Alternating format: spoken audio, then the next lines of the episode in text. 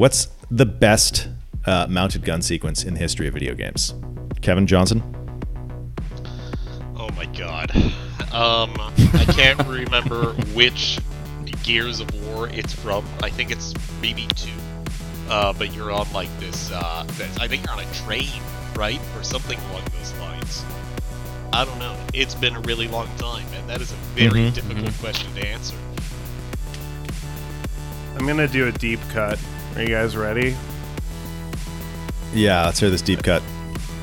It's the uh, it's the opening shotgun sequence in uh, the Darkness by Starbreeze Studios, who also did you know they turned into Machine Games and they did like Wolfenstein: into The New Order Games, and yeah. stuff. But but uh, the, that that initial shotgun sequence was pretty intense in uh in uh, the Darkness.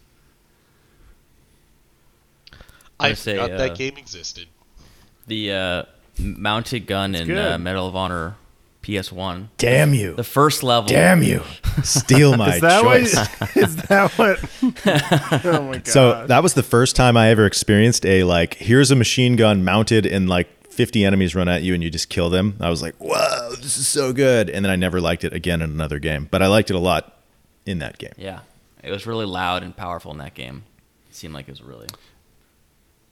Didn't Yeah, uh, Red Dead that's good. Redemption have an awesome Gatling gun sequence where you're just like mowing Yeah. down people on horses? Yeah, The first game with the did. Gatling gun. Actually, first the one, second game did too. Yeah. yeah. All right. So much Welcome to. Jump Crouch, episode 50. Uh, I got Kevin here. I got Oren here, and I got special guest Kevin Johnson returning to the show. Kevin, how you doing? I'm good, man. I'm good. Wait, which Kevin? Which Kevin? Because this was always a You, problem you, back you, man, you. Uh, okay, okay. Because I, I saw Kevin. Okay. Which Orin? Which Orin are you talking about? Yeah, Oren, Wait, Aaron, Aaron or Oren? Oren, the Aaron, only Oren, Oren. Aaron, Aaron. Orin Aaron. You guys' name is close not- though. It's close Yeah. enough where you could throw someone off. It's true. It's true. It's funny. I as soon as I started talking, I saw Kevin like about to start and uh, talking, and I, it was just kind of like, oh, I remember this. I, I remember how this. I, I am good, man. I I'm good. Thanks thanks for uh, welcoming back. It's been it's been a quite quite a few years since I've done this, so I've got to remember how to uh, how to pod again and not talk over you guys constantly. Yeah, I, I think it's like riding a bike. It'll come right back to you. Yeah. I think you'll be fine. I just had a realization about the Orin Aaron thing. If you combine Orin and Aaron, you get Auron from Final Fantasy X. It's kind of crazy to I- think about. I think even also like if you combine your personalities and style, you'd also get Auron from Final Fantasy X. Yeah. You know? minus The trench coat, excellent red sword trench coat fighting skills, but yeah. Hey, speak know. for yourself, Well- Uh, motherfucker. Am, No! am I the, the only one on, on this episode that thinks Final Fantasy X is a terrible game? no, I'm with you. It's horrible. It's trash. It's not good. It's not. It's, It's not good. Final Fantasy. ha. The worst one, hands down. You're doing the, the Tidus laugh, right? It's when Final Fantasy Yeah. got bad. The Tidus That's laugh? what I was doing. Yeah, I was doing the Tidus laugh. I never had a PS2, so I actually missed that game back in the day. I've never played it. I got the remastered version on Steam, and I've never installed it or tried it. Not worth playing. Yeah. Not worth it. Not worth it. I tried uh, a couple of years ago because I got the uh, the Switch edition of that game, and I maybe made it like two hours in, and then I realized I really hate Final Fantasy X, so I stopped playing it, and I have not played it since. Unfortunately. That's Yeah. The, the last game that had a Nobuo Uematsu on it, or Uematsu, I believe. I think you're right. That's also oddly the last, I believe, the last JRPG I've played, except for replaying Final Fantasy VII mm. two years ago. And it kind of is the game that soured me on JRPGs, which is a little unfair because it's, I think, uncharacteristic of the genre. Mm-hmm. But like, I played that game all the way to the end when it was current, and I got to the end of the game and I was like, this just doesn't feel very rewarding.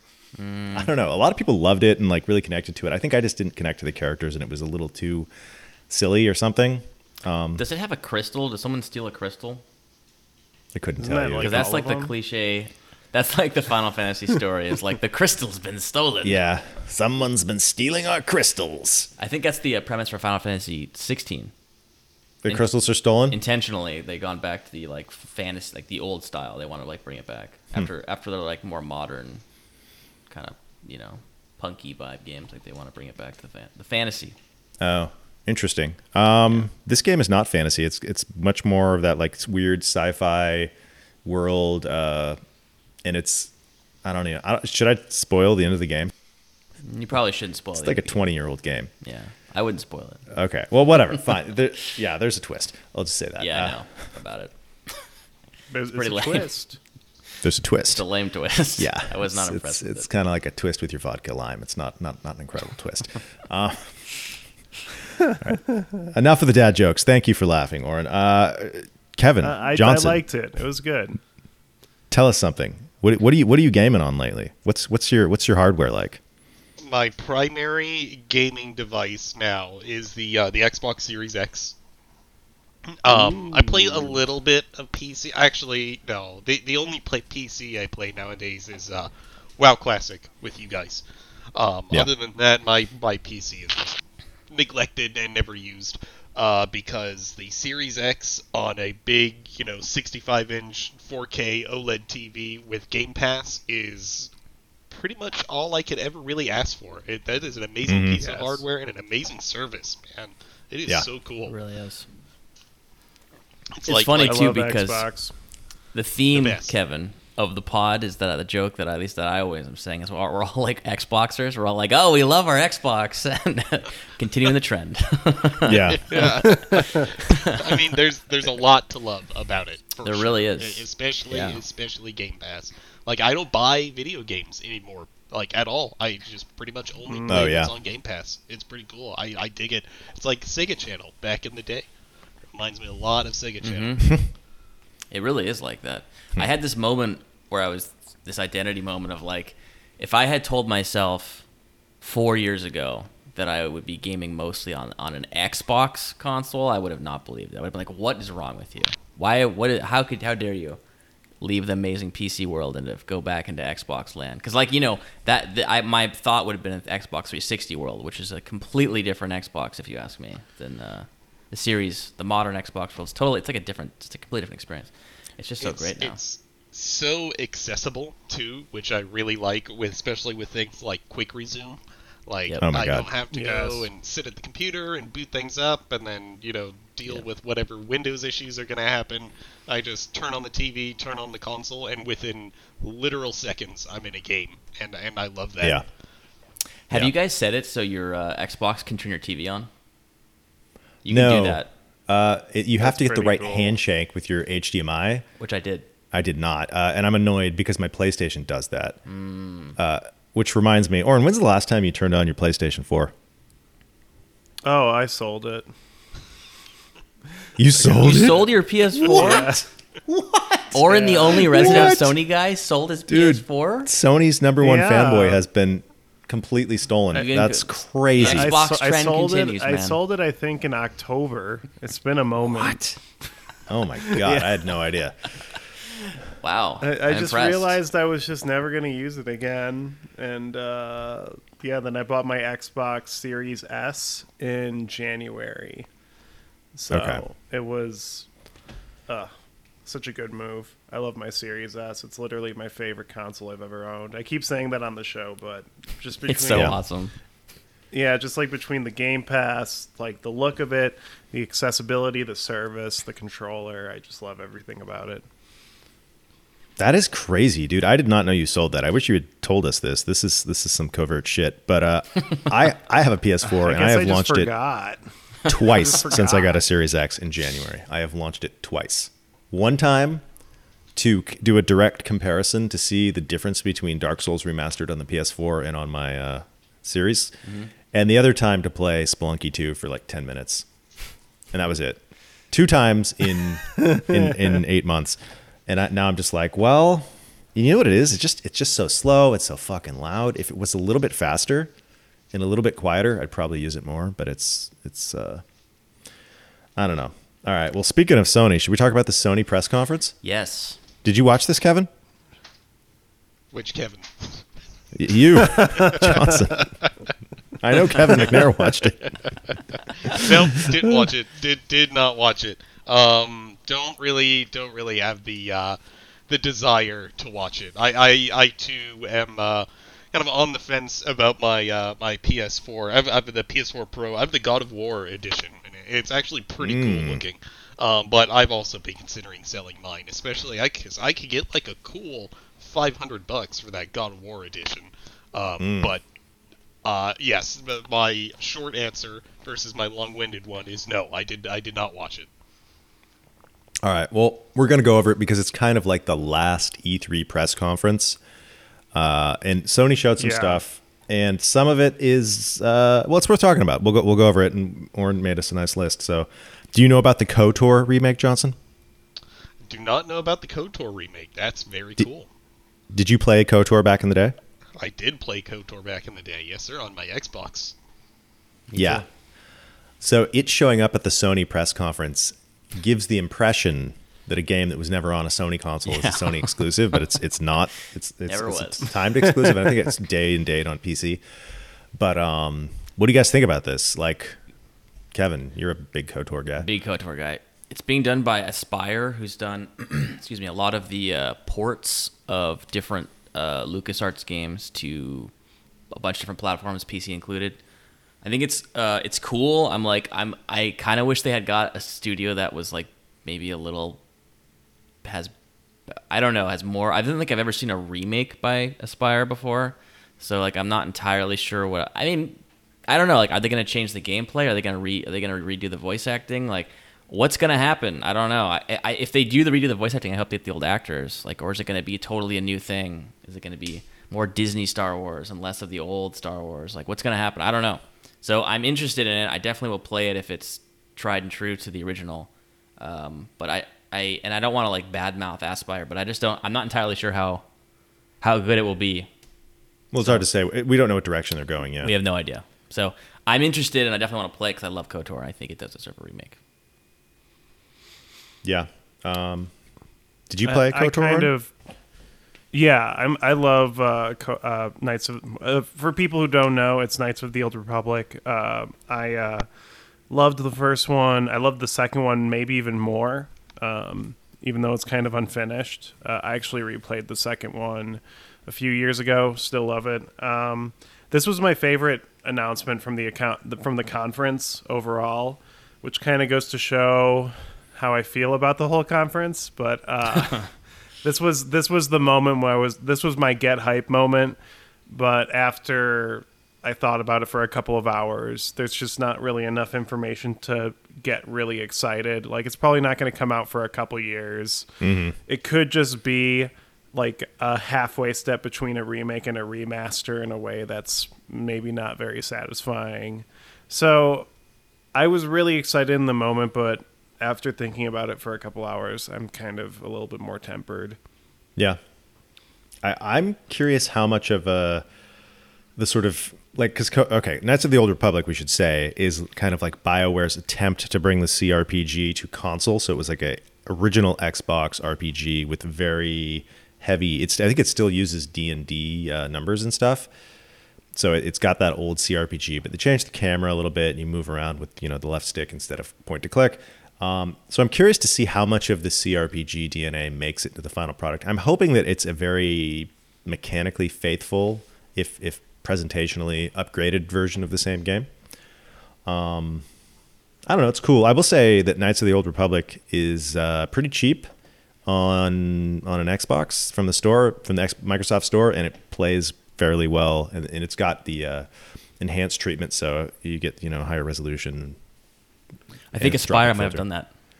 They did that. Yeah, they did the PC versions of those two, I believe. Oh well, no, um, the PC version sucks. Yeah, they did that. No, the PC version, I guess you can mod it, but the PC version is locked to four x three. It doesn't even support like sixteen by nine screens. I, I loaded up the PC version on my ultra wide. It was literally taking up a third Wait, of the screen. The console version of the of the first game doesn't doesn't is 16 by 9? The console version is. oh, KOTOR 2 is 4 by 3 on Xbox.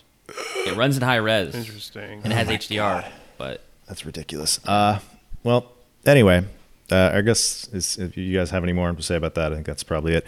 Um, Johnson, are you able to look at YouTube right now? I am able to look at YouTube. Yes, sir. Look up Project Eden trailer. I want. I kind of want to get or a, a Tr- real Project time. Eve. Sorry, yeah, Project Eve. Uh, I want to hear a real time uh, reaction to this, if Okay. if, uh, if, if you would. Okay, Project Eve official trailer, 4K PlayStation Showcase. See what we Yeah, got. check it out. Got to skip these ads. Yeah, Good. fuck. We have a phrase for that. Yeah, well, hang on. Let's- let's- let's- on let's let him- We're not going to say what it is. But, don't All right. poison his impressions. See what I can guess. Oh, I'm an minutes. unpoisoning. So she is fighting some big tentacle tree monster looking thing Yeah. right now, and Yeah. uh, there's a lot of anime butt for sure. a lot of anime butt. Yeah, She's like kind of Bayonetta looking ish. But like Yep. thick Bayonetta. Yeah, yeah. That's absolutely. that's that's what it is. It's thick Bayonetta. Okay, That's what we. That, get it. that's our phrase for it. It's the thick bayonetta. Uh, that's funny. This uh, this uh, cinematic trailer looks pretty cool, though. Is there actually gameplay in this thing, or is it Yeah. just? I think it that is just this? gameplay. They show Or- a lot of gameplay stuff. Yeah, Nice, nice. So it what's looks like a near Dark Souls gameplay, kind of cool? like Yeah. yeah. Oh, this giant space monster on the space station thing. That looks very like Bloodborne in a lot Yeah. of ways. Mm. Yeah. Yeah. This that- looks pretty cool. it looks pretty Yeah. cool. It's What's it's the not lowdown here? it's not a uh, exclusive as, as far as I can tell. I think it's coming It's to everything. It's just they just showed it at the Sony showcase. not. Yeah. Showcase. It's gonna Uh, be on all but platforms. it looks good. It definitely is. I I was just like there were like five close ups in the first like ten seconds of her butt. I was like, this is this is a lot. this is Yep, a lot. A lot of butt. Uh, but yeah, I'm into it. It Okay, seems like looks cool. um, it seems like like a platinum game, Mm-hmm. and that's like the best thing I could say. It looked it looks really. I, I'm glad that their their platinum style is like its own genre seemingly now because that game is Right. so so in the in their vein. It looks really good. I I, that's, I think that's the game that I want to play the most from what I had seen from the um because we didn't see anything from Knights of the Republic. It was more of like a teaser. Whereas this game Mm-hmm. they actually showed. I think it's like a four minute trailer they showed. And it showed a lot of It's, gameplay. it's, it's like a four minute trailer. The uh, the gameplay Yeah. does look really cool. yeah, the Uh, gameplay I looks really, really like good. the enemies. It's, they it's look super high very like- fidelity. Yeah, totally. The, the enemies look very like Dead Space too. It's pretty Mm-hmm. pretty neat. You know what they remind me of is um in Bayonetta the like angels have this like really grotesque form like when you knock Yeah. off their like armor and they Yep. kind of remind me a little bit of that but also like the Resident Evil or Dead Space kind of like survival horror almost look to them. It looked good. I was like this looks like a really awesome game. It's by This a Korean developer, like an awesome game. which is interesting because it has a very like Japanese um style game look to it. It's interesting that it's from a Korean dev, but Yeah, no, that is that is cool. It's Yeah. interesting to see. It. Yeah, Wow, this looks awesome. This is definitely something I think I'm gonna play. Actually, this looks Same. this looks pretty cool, even with all of the the butt.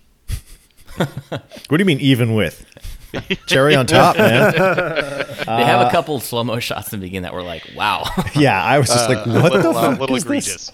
Yeah.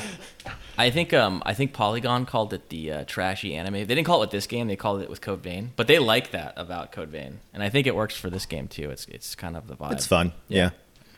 Yeah. Uh, this looks cool. I'm excited. Mm-hmm. Uh, I'm gonna definitely buy a PlayStation 5 for it. Oh wait, never mind. Hater. Oh Is my it God. is it cross platform this game? It's gonna be is. on I Xbox, think I think. It is okay. Yeah. Yeah, Yeah. good.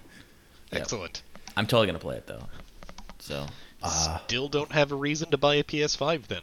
Cool. Well, don't worry. We're about to we're about to make your mind uh, up that you still don't have a reason. no, uh, we're about to change your mind. Uh, I don't even know what Forspoken was. I didn't actually watch the uh, the presentation. I just So, watched the trailers. I missed the first half of this because I didn't realize it was on when it was. Mm. So I missed the KOTOR remake and Project Eve, and I and I had only seen the very end of um, the Wolverine piece. So I actually don't know what Forspoken even is. I yeah, what's that. Forspoken, Orin? Uh, Forspoken is just uh, it's it's this heavily. Um, it, if you guys want to even take time to even look at the trailer, it's um, it's it's just this uh, AAA, you know, type game. I think Amy Hennig is. Uh, leading it. Oh, oh, wow. Okay. Is it a third-person action Um, game, adventure game? I, So, I need to third-person fact- shooter. Yes, yes, yeah. It's uh, Amy Hennig are working on it, so that's kind of uh, the big reason why people should probably keep their eye on it. Um, is because she's involved, but uh, I don't know. It looks kind of neat. It's kind of like Final Fantasy 15 meets Journey sort of thing, but um, it does suffer from that Sony problem of having a protagonist who feels the need to quip all the time, and it's just you can feel it hard in the trailer. It's just really annoying, but. I mean, it looks like a technical sh- like masterpiece, just in terms of the graphics. Yeah. Uh, All right. Is it a first party game? I'm kind of I'm kind of interested, but kind of not. I don't know. Is it first party? Is it a Sony developed studio and published? Uh, I believe so. Okay. Yeah, it's a Sony. It's a Okay. Sony. I should, I guess, watch the trailer. I, I couldn't speak on that. So quickly, we could talk about Wolverine and I guess Spider Man. Like Insomniac only has 270 employees, yet they're pumping out games faster than anybody. Like, what is going on? Uh, I'm kind. I Yeah. feel like they're gonna get um, a crunch. Uh, Jason Jason Schreier, Schreier uh, article's gonna come out. soon. Yeah, article soon. Oh, like, man. like, cause, cause that's insane. They did uh, this Miles Morales, Miles and then they did Ratchet, and Clank, yeah. And then you'd think they wouldn't make anything for like five years after two that, or but now they're pumping out two more. yeah.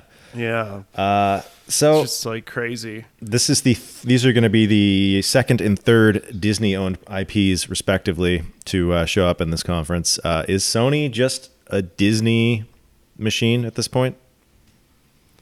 Well, I was gonna say, like at the top of this, just uh, here. Here's the thing with Sony. Um, we we were criticizing them for being this kind of cinematic narrative third person studio. That that was the only type of game they made, and I was mostly okay with that, even though I had problems with it. But they decided to do the the next worst thing, which is just superheroes and Marvels and Div- Disney now. That's like their brand, and I'm really not. I'm really not a fan because they did a Wolverine KOTOR remake and uh, Spider-Man 2, and they also featured Guardians of the Galaxy. So it just seems like they're rebranding to be more that. I don't know what you guys think. it felt extremely homogenous. It was like a lot of the same things that they were like pitching. It was like a game where you play as a quirky superhero and you fight the baddies and you kill them. There wasn't any like harsh Last of Us 2, nothing like that. It was all kind of more, I don't know, friendly and even Yeah. God of War feels like God of War, you think felt like that? It looked a little darker to me. Oh yeah, I, I- God of War looks like a the new God of War looks like a Marvel movie. It does. to It looks like a Marvel It's like a light Marvel movie. it's like the hmm. Thor expanded universe with Kratos, like a grumpy Kratos thrown in. Did, did you guys say you were going to try to change my mind on not getting a PlayStation? No, no. because uh, I, I swear we're not we're not an anti PS. So like I the only Marvel game that I really ever was really big on as a kid was the Spider-Man games on GameCube. Um, And I would Yeah. I would like to have played the uh, Insomniac made the Spider-Man game on PS4, right? And and Miles Morales. So if I had a Sony console, I actually would try those games because they're fun open world games. But I also have a million open world games that are fun, so I'm kind of like, eh, I probably could miss it and be fine. So I don't yeah. I don't know. I don't think I'm the target audience for this stuff, so I'm not like sure. whatever. You know, I'm kind of whatever. Like it's probably cool for the people who like Right. it, but I mean, it's worth noting Insomniac, at least visually, is uh, kicking ass. So Yeah. the Wolverine game and the Wolverine game did look kind of dark relative to what I'm used to. Like it was it was the shot of this like totally tore up bar, and then like I guess Logan is his name, Wolverine sitting there, Yeah. the claws coming. Out. Like it looked like it might be a little more of a M rated type thing. Um, that said, it's still just another freaking Marvel. Like every time I see that red logo, I get a little bit more PTSD. I just wonder though, because like Disney has hard rules about dismemberment and blood. So like Who does? D- Disney. Oh, that's true. And They that's- actually have a lot of rules. Uh, So yeah. I just wonder like how violent could it really get? huh. I don't know. yeah, Maybe I'll be wrong. It's weird because when I think of Sony, like when I was really into my PlayStation One and PlayStation Two, they did have a lot. Like they had the cinematic stuff. They had Final Fantasy Seven and Metal Gear Solid, but they also had like a ton of you know JRPGs, and they had a broader portfolio. I think their portfolio was really narrowing a lot. My problem with Sony, with really the last gen, with the eighth gen, the PS4, was their shift from PS1 and PS2, primarily Japanese games, to all Western narrative games. Like they, they have very little Japanese games. Where's the Ico team? They made The Last Guardian, which was cool, like, but they haven't made anything else. Like, Oh you yeah, know, that was like five years ago. that was like five years ago. Like they have like did, it, did they have any Japanese games on display here at all? No. Careful, don't careful what you wish for. We're gonna get another FromSoft exclusive. I know. I guess Ghostwire, uh, but that's not. That's that's that's Tango. So it's like it's not a first party. So I don't know. I just Yeah. my, my complaint is that there hasn't been enough Japanese games from an ironically Japanese company. It's kind of a bummer. Well, for the PlayStation 4 era, I thought, I mean, say what, what you will about the PlayStation 4 era, I thought they took a lot of risks with uh, their, you know, at least their timed exclusives and the first party games. Like The Last of Us Part 2 was, you know, a- alienated a lot of people. Death Stranding, uh, Bloodborne um, was, you know, a lot more niche. And now it just seems like they totally abandoned that and maybe that's just based on one conference. Maybe next year they'll be more risky but it's but also what they're showing is like what's going to happen over the next three years. So it, it does seem like Yeah. a full rebranding to just be the marvel disney machine. I don't know. Uh, which Yeah. sucks in my opinion. I mean, Kojima's still working with them, right? Yeah, So he's Yeah. Japanese studio. I, I don't know. I suspect in Square still working. I think a lot of the Japanese stuff is just held up. but it's been like it's not. It's true, but it seems like those are more like paid exclusivity than like Sony funded projects. Right. So Right. and I and I think that that, that distinction matters. Um, It seems like they're more like stuff that they're investing in is really more the big Western stuff, which I think is a bummer. I just like to see more variation from them. That's all. Yeah. Yeah. I guess. Yeah. You might you might like the Forspoken trailer. It's a Western game, but you can feel like the Final Fantasy 15 in it a lot. So may, maybe that game will be up your alley. I'm not sure I'm going to play it, but I appreciate that they're doing it. I guess. Yeah. for sure. Did we want to talk about God of War? Uh sure. I actually have thoughts on God of War, but I wonder if you guys do first. Uh, I don't have a lot. I didn't play the first game that much. Well, I think it wasn't for me. So uh, this one looked very similar to the first game. So I probably not for me. I heard someone say that. someone say I thought was a funny quip. Whether whether it's true or not, it's just funny. Is that they said that everyone looks exactly the same except for um, the kid.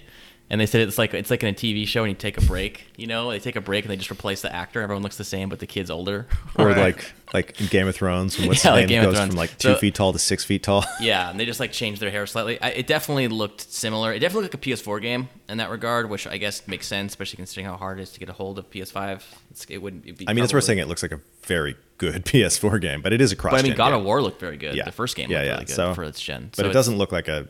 Uh, it, there's no visual leap. It's pretty much the same Yeah. same loaf of bread. Yeah, I'm kind of. I'm just not. I'm just not. You know, I'm kind of accept, expect um, accepting that God of War just isn't for me because I don't know. Like the, the entire time I was watching that trailer, it's like, ah, here comes the dad drama where like Loki is like, why can't you just let me be who I want to be? Who's Loki? and then Yeah. Kratos is like, boy, you have to respect me. I'm your father. It's like, and then Loki's like, why, why, why could you be like less of a, uh, a a general, and more of a dad, or whatever, or less of a dad, more of a general? And he's like, no. And it's just like, I, I don't care about this shit. This is just like lame ass bullshit. But Yeah, should be Lo- Loki be like leaving like tacks and Kratos' shoes and like playing little tricks on him and stuff, and like going, "Ha, Dad, I got you." Yeah.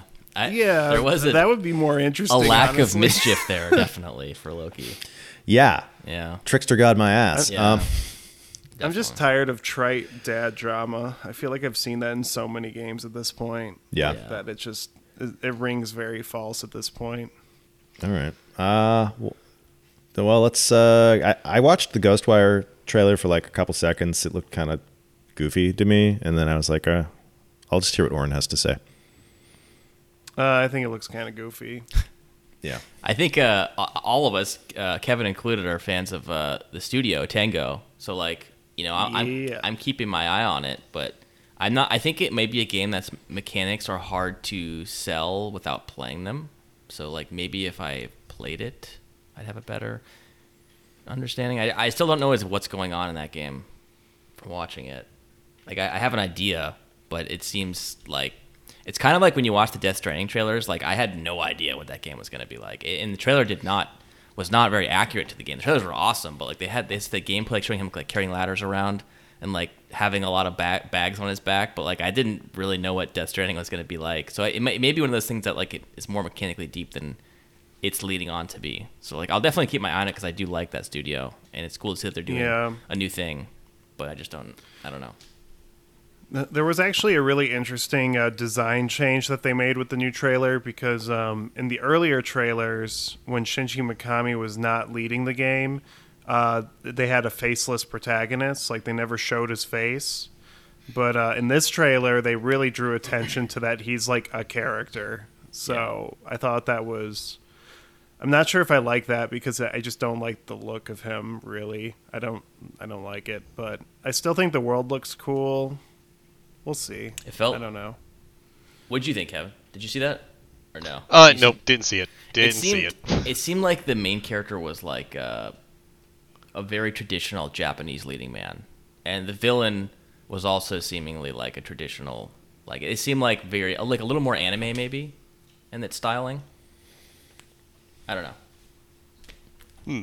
I'm still gonna I'm still gonna check it out. If it's on Game Pass, I don't know if it will be or not, but Eventually, it'll be on Game Pass, Yeah. but I don't even know if it has a release date yet, right? yeah, I don't think so. So I know the uh, lead designer of the combat sequences was one of the designers who worked on uh, 2016, Doom 2016. He did not work on Doom Eternal. Huh. Japanese guy. interesting. So, That's cool. That that makes me interested. I know, me too. Yeah. yeah. No, I, I, I'm I'm hopeful for Ghostwire. That's definitely a game that I'm interested in. I, I think part of it too is that uh, I've just seen it so many times at this point over the years that I'm getting a little fatigued by it. Yeah. So I kind of just want it to come out at this point. But that was another disappointing thing about the conference is that they had no release date for it still. So Yeah. I don't know what to get excited for. All right. Uh, is there anything else that we want to talk about from the Sony conference, or should we wrap this up? What, what was the game that you guys thought was the most compelling or KOTOR. most exciting about? That's the Old Republic. Yeah. I mean, I- Thick Bayonetta Uh, was pretty compelling, but Yeah. Yeah, probably Kotor. I'm, uh, what were your guys' like overall impressions of the conference? We already kind of talked about it already, but for me, it's just it's just signaling that Sony is rebranding to Marvel Disney, and uh, is playing it really safe now Oh, in a way wait a minute. that I Yeah. don't like. I did forget That's one thing that we should say. Uh, Uncharted uh, is coming to PC, and they're getting a remaster. But more importantly, it's coming to PC. Uh, what, what do you guys stuff. think about that? Are they bringing cool. All, those all of them? The, Oh, like- the last two. The most recent two games. Lost Legacy. oh, oh, so they are bringing Lost Legacy. That's cool. Lost Legacy is excellent. So it's cool that those games will be uh, 60 and higher FPS finally. It'll be really cool Yeah. to see that. Yeah, I, I I think that'll be cool. I guess people were curious whether or not the PlayStation version was going to be a paid upgrade, or you could just put the disc in. Probably going to be I mean, so I will say it is. That's the one thing actually I did like that they're bringing stuff. It's not really the game I wanted them to bring. I'm not that excited about Uncharted, but I think a lot of people are, so that's awesome. yeah, it is cool Uh, for them. And um, but like, yeah, Sony is kind of they're inhabiting a strange niche. I was hoping that they would be like, hey, and by the way, we're going to have a service that has every Sony published IP game from PlayStation One, PlayStation Two, PlayStation Three in a Game Pass catalog because obviously they're never going to be able to compete with Game Pass. But if they could just do their freaking backlog, If they did that, I'd buy PS5. Right. I would buy a PS5. Like, yeah, 100%. I'd be like, okay, bought it. You know, I'll pay 15 bucks a month for that service too, like to be able to play all those games. Um, nothing like that. So it is cool to see they're moving towards PC. I'm glad that KOTOR is being remade. I don't know. I still don't care that much about a PS5. It feels very redundant with my PC and Xbox setup. But I was talking to Oren the other day, and there was like PS5s at Walmart. And I was like, "Should I get one? Should I get one?" He's like, "Don't even do it, dude. You're just gonna, you're not gonna play it. You're just gonna play Returnal for two weeks, and that's gonna be it." I was like, "You know what? Right. yeah, and that's coming from me. I know. so, and, and the thing that's funny about this is all of us here have owned a PS4, and none of us are interested in getting the next console in that in that lineup, which is weird. I mean, I of us- will eventually get it, We all okay, Aaron will, but we all liked our PS4 just to have shit a to talk about on the podcast, like, and just to Just have the technology. reason. Like, I'll, I'll buy it when it's two ninety nine for the digital version, and you know, I, I own Spelunky two. I want to be able to play Spelunky two again. What do you think, Kevin? What what would what would it take for a PS4 to buy for you to buy a PS5? Bloodborne two. Oh, I'll, probably end up getting one in a couple of years. You know, once they become cheap and common, if if they become cheap and common. Uh, um, you know, when, once we're at a point where I can walk into a uh, a Best Buy and buy one for you know hundred dollars off on a Black Friday, uh, is really the only time or reason I would ever really want to get one. Um, just based off of what you guys are saying about the whole way that they're kind of rebranding, um, that's definitely not my cup of tea. I have little to zero interest in any of that. Um, so yeah, there's there's no reason for me to get one. I mean, if, if they just mm. say, okay, well, Final Fantasy 16 is going to be a PlayStation 5 exclusive, then then maybe uh, that'd be a big one for me. But mm-hmm. other than that, man, I, I can't think of a, a good reason. Yeah. I, I think uh, PlayStation 5 is really great to get if you love Disney. Mm-hmm. Yeah. But that's the only reason, I think, to get a PlayStation 5 over an Xbox. Well, yeah. Yeah. I mean, until Naughty Dog starts t- talking about whatever their next project is, or, you know, I don't know. Who, but who what if what yeah. if they're just doing franchise bullshit? That's what I mean. Like, yeah, because like Insomniac is quickly being shoehorned into a Disney machine. What if Naughty Dog's next game is just like another like recognized IP? That I just, do not know. predict that happening. I feel like that's that studio has too much prestige, and I'm going to imagine autonomy over their projects at this point. That I would be surprised if that happened. That feels like a bridge too far. I could see it happening. I don't know. I can see it happening. That would be a damn shame. Happen. All right, it well, really would. I guess we'll have to see if that happens. Uh, we will definitely talk about that. But I think we're going to move on, and I think we're going to start with Psychonauts 2 because uh, Kevin's been playing this, and he, I think, can tell us what it is, what it's about, and what he thinks. I'm interested in this game. Too. Yeah, I want to hear yeah, about this. Ab- absolutely. I love Psychonauts 2. Uh, I think this game's fantastic. Um, you know, it's uh, first and foremost, it is not a very difficult game at all. It's pretty pretty easy. Um, you know, there hasn't been a single point in the game when I've been challenged whatsoever. Um, the platforming is pretty straightforward. All of the fights are pretty straightforward. Um, the abilities are straightforward, but they're very cool and fun to use. But I think what really uh, grasps me uh, about this game is uh, just kind of the overall style uh, and the world. Um, obviously, it's pretty much exactly like the first one at you know 4K 60. I think it even has a 120 uh, option on the Series X. But um, everything is so ima- uh, imaginative. Like I'm sure you guys have seen the the horrifying teeth doors. Uh, mm. Is the thing that I see pop up most uh, online in articles. Um, but everything is, you know, very kind of whimsical and creepy at the same time. It, mm-hmm. it very much reminds me of like a early to mid 90s Nickelodeon cartoon for sure. Yeah, it's yeah. like if if Aaahh!!! Real Monsters and Rocko's Modern Life kind of came into uh, into nice. the, their own kind of weird video game thing. Uh, that's that's what it would be. Uh, the characters are, are pretty likable uh, and pretty fun. Um, I'm actually enjoying all of the cutscenes, which is usually a thing I skip in games unless it's a, a JRPG. Um, the humor is really really good, uh, but again, man, just the the world and level design is is really immersive in a way that's just kind of like lighthearted and fun, but weirdly disturbing and creepy at the same time.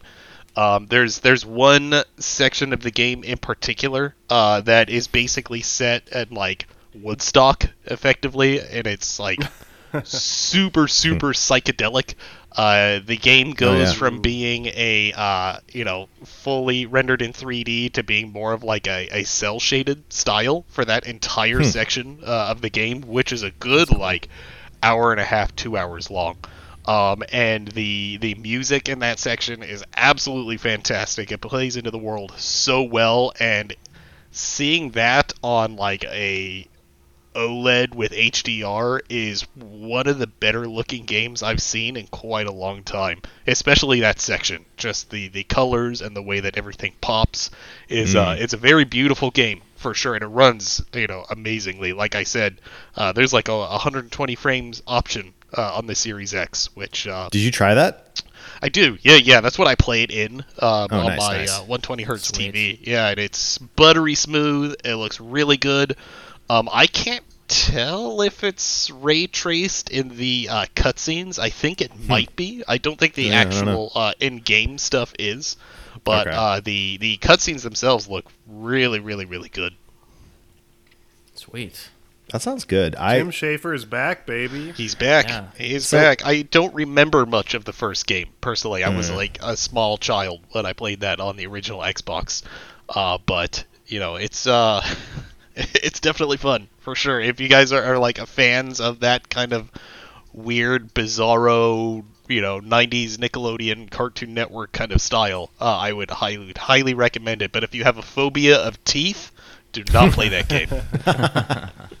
Isn't there like a warning for that at the beginning of the game too? Like if you have a teeth phobia Yeah. or something? It- yeah, it's there's so funny. eh, eh, there's so there's that warning. It also warns you about like there's themes of like anxiety and depression, which there which there totally are. Uh, I think you know thematically. I mean, thematically, obviously, it's about uh, like human psychology is is kind of like the the big theme uh, in the game. So you delve into a lot of um, topics like depression, anxiety, strange phobias. Um, the you know, I, I personally don't have an issue with teeth or gums, but even I was kind of like, ugh, when, Yeah, when you got to that section of the game. It's uh, it's a little strange, but Hmm. it's cool. It, it's fun. It's I highly recommend that game.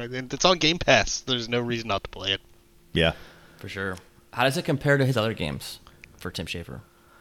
Let's see. Um, I only really played the first Psychonauts. Uh, um, and I hardly remember that game, so that's Yeah. that's Did hard he do to the answer. Tentacle and Full Throttle as well?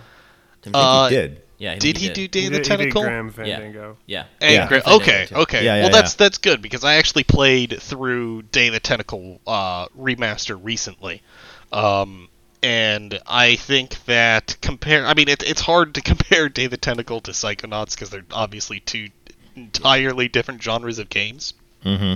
But um, stylistically, uh, and especially the way that uh, they they handle humor, uh, they're very very similar uh, in that regard Nice. pretty pretty pretty silly stuff. Um, I think that uh, Day of the Tentacle is probably a little bit more adult in its humor, um, and a little just more you know um, m- m- mature. Uh, but uh, Psychonauts, you know, it, it has its moments for sure of uh, of the uh, the adult humor and um, and teeth. teeth. I, I will say this about Tim Schafer: he is the only game developer I know of that has put the Norwegian black metal band Emperor into a into a game. Oh, in uh, Brutal, Brutal Legend. Legend, yeah. So props for that. Uh, cool. Tim Schafer looks like his characters, which must you know what I mean? Like you could just import Tim Schafer into Psychonauts, and he wouldn't look out of place. In He that looks like a universe. cartoon. You know what I mean? He looks like a cartoon character, like Yeah. the real person. I could see it. His style's a little bit Tim Burton, right? A little bit. A little yeah, bit? yeah, it's Yeah. a little bit Tim Burton for sure. Ear- Early Tim Burton, at least. Yep. Yeah, Yeah. nineties, nineties, Nineties wackiness. Kind Um, dark. Yeah. That's cool. That That's game cool. It sounds. looks- it sounds it's- good. It's gotten really good reviews. I tried playing the original Psychonauts recently, and I was not patient enough to sit into it. But I think I'll download this and give it a go. Yeah, I'm you, gonna- I'm you don't it. have to play the first one to play this. That's good. Yeah. I'm gonna try it out for sure. I should give it. I should give it a shot. I played it for a little bit, but then I just got distracted. But I think uh, I think I should give it a real shot and really play it. Yeah. Yeah, it's good. It, it didn't become great for me until I got to that kind of Woodstock 60s psychedelic level. Uh, you guys will know exactly what I'm talking about uh, if and when you get to that part. It's it's it's pretty fun. Okay, I'm excited. Then that sounds awesome. Yeah, that sounds sounds good. good. Yeah, Dan Ryckert, who I respect enough, oddly, uh, really liked the game, and he so he was he was selling me on it too. So I think I think I'm gonna have to try it. Uh, okay, you guys ready to do this? You know what we have to do now? I don't know. Twelve minutes. We have Oh. we have more than it's probably gonna take us more than 12 minutes to talk about this fucking game. Okay. It's gonna take us 13 minutes. Uh, let's. Twelve minutes uh, is a purported time loop game, a point and click adventure game. That uh, Are we gonna have spoilers in this or no? We're not gonna spoil it, but we can v- vague, like Minor very spoiler minor warning. spoilers, Minor like spoiler thematic spoilers, but no plot spoilers. Okay. Um. Yeah. So I I fucking hate this game. You hated it. I really didn't like it. I'll tell you why. Like right. it, I okay. For one, every game is a time loop game. Like I think, like you know, every game you're replaying a segment of time over and over and over again. So like uh, the, the time loop concept's a little silly, but I think games that are like proper time loop games, like roguelites or Hitman or even Dark Souls, get by on making you redo the same shit over and over again by injecting a sort of sense of curiosity, wonder, and like um, tactile enjoyment. Deep game mechanics. Doesn't have to be deep game mechanics necessarily, but there should be a feeling like like this game failed to catch me because it never hooked me. And after two hours, I was like, I don't want to play this game anymore. And then I, I just stopped and watched a YouTube video on it. And I and I felt glad that I did that. Um, yeah, I don't know. What do you guys think? Sorry to sorry to poison the well that hard right off the right off the gate, but uh, Go for it, Kevin. I'll say I'll be the last one on this. On this. Okay. So um, it's an adventure game. Uh, the controls on for an adventure game like this on a controller, how I played it, were a little awkward. Uh, I was took me a while to get used to it. Um, yeah, it was. It's definitely. It does have that iterative kind of quality, but it's like the narrative is a, so like it's not common. It's common that you play games where you do the same thing over and over again. It's not common for the character to react right, right. to that. the character that- understands they're in and that was what was interesting about it. I think the game's strength is like the character interactions, um, the way that you talk to the, to the wife specifically. That your character and the wife's interactions were like very.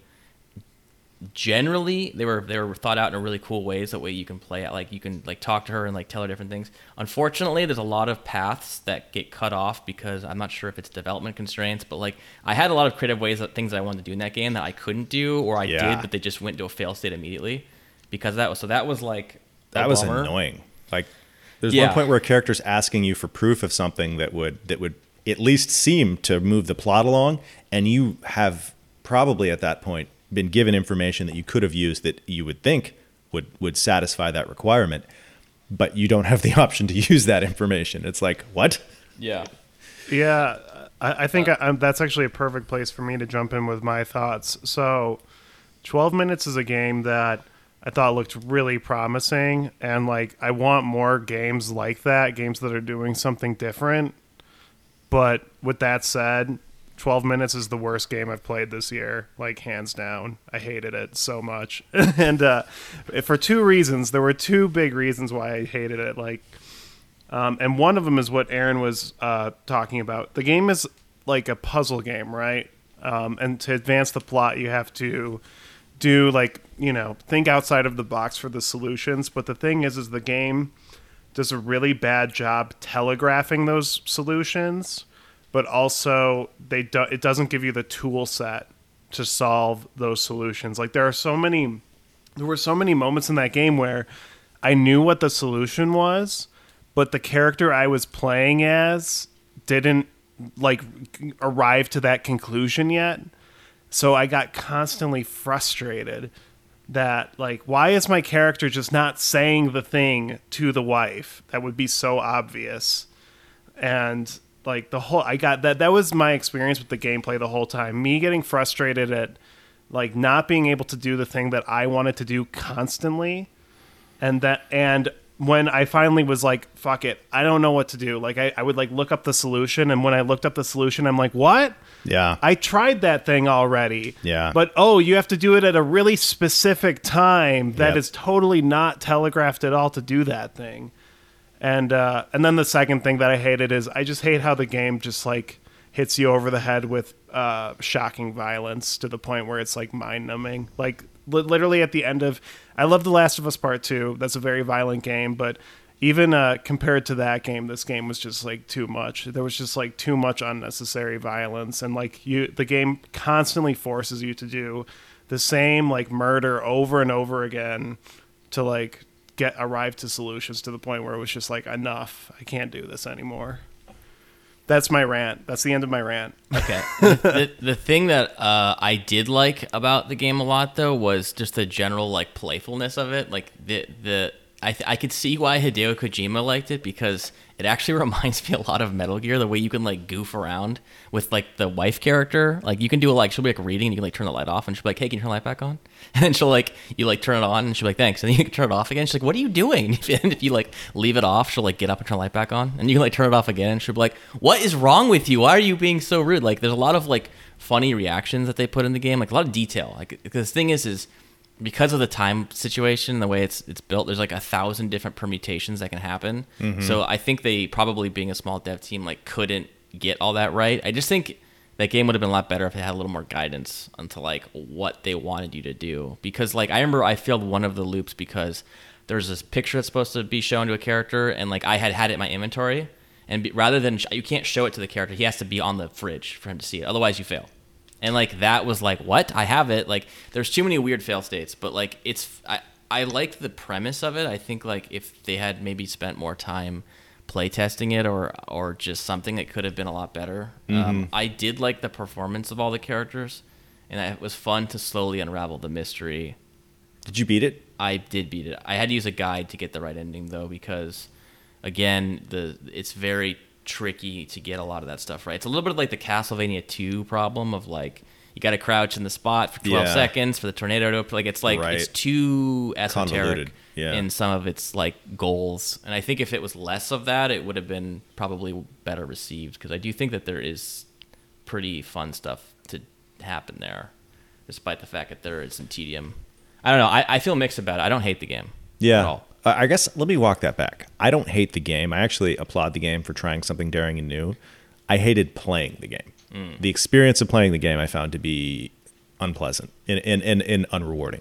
However, I think that they were they did take a risk, so I want to applaud Yeah. them for taking a risk. And I do think that there is potentially something very interesting about that concept, but like exactly like you're saying, the solutions were often too convoluted. Also, I feel like it violates like a rule that maybe an unspoken rule that if you're playing a time loop, right? You think of like Groundhog Day. What is he trying to do? He's trying to get the day right in one go.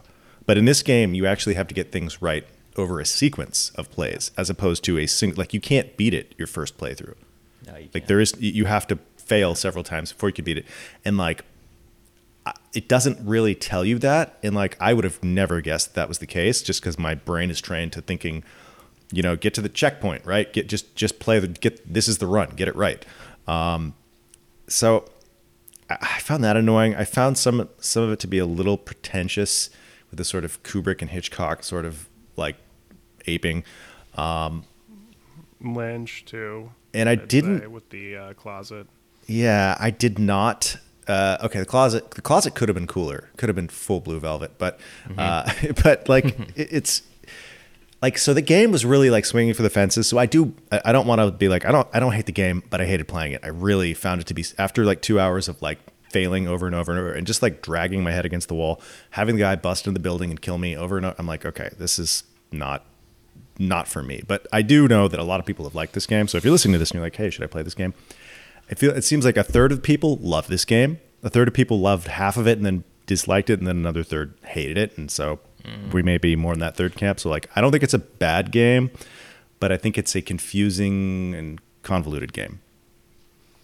I, I think uh, for me, the reason why I just hate it is that um, I think what ends up happening is uh, the game punishes you in a way for not figuring out obtuse puzzles in a way that I thought was just like awful. Where it's like, like, li- like you'll try to do a thing right, and then that thing doesn't work, and it's like, fuck, do I have to like kill myself again, or like watch my wife get brutally murdered again to like progress?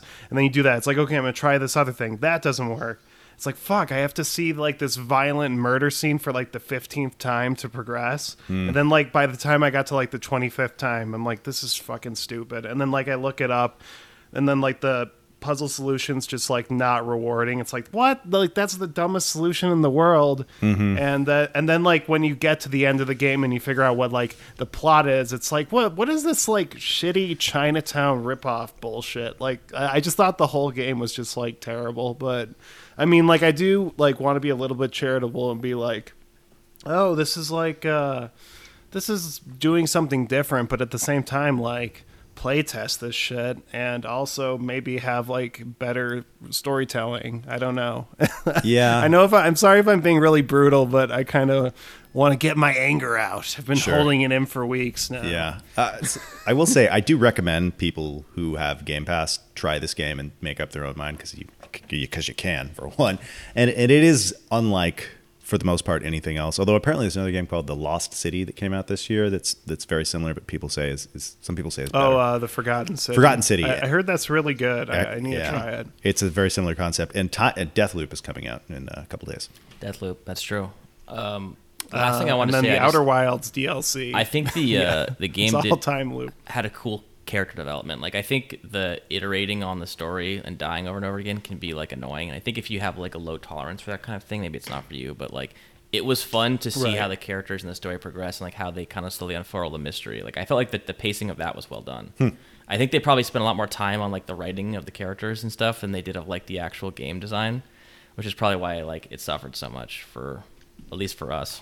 They've been working on this game for like five or six years. I, I do know that there's several people who have played this game and didn't use guides and figured it all, solved the puzzles on their own, and, and had a very satisfying experience. So I think there is a satisfying experience Yeah. to be had, but like It's a I bit- just Right. couldn't It's a bit care tedious. about the characters right out at the right at the bat. You know, I didn't at first, but it's like in the same way, like it's fun to like go in and like eat the cake in front of the wife, and she's like, "What are you doing? This was a plan. You can like do everything." Like she has, they have so many reactions programmed Sure. that Mm-hmm. if you like that stuff, which I really like the details, I, it's it's pretty fun. yeah. Yeah. Yeah.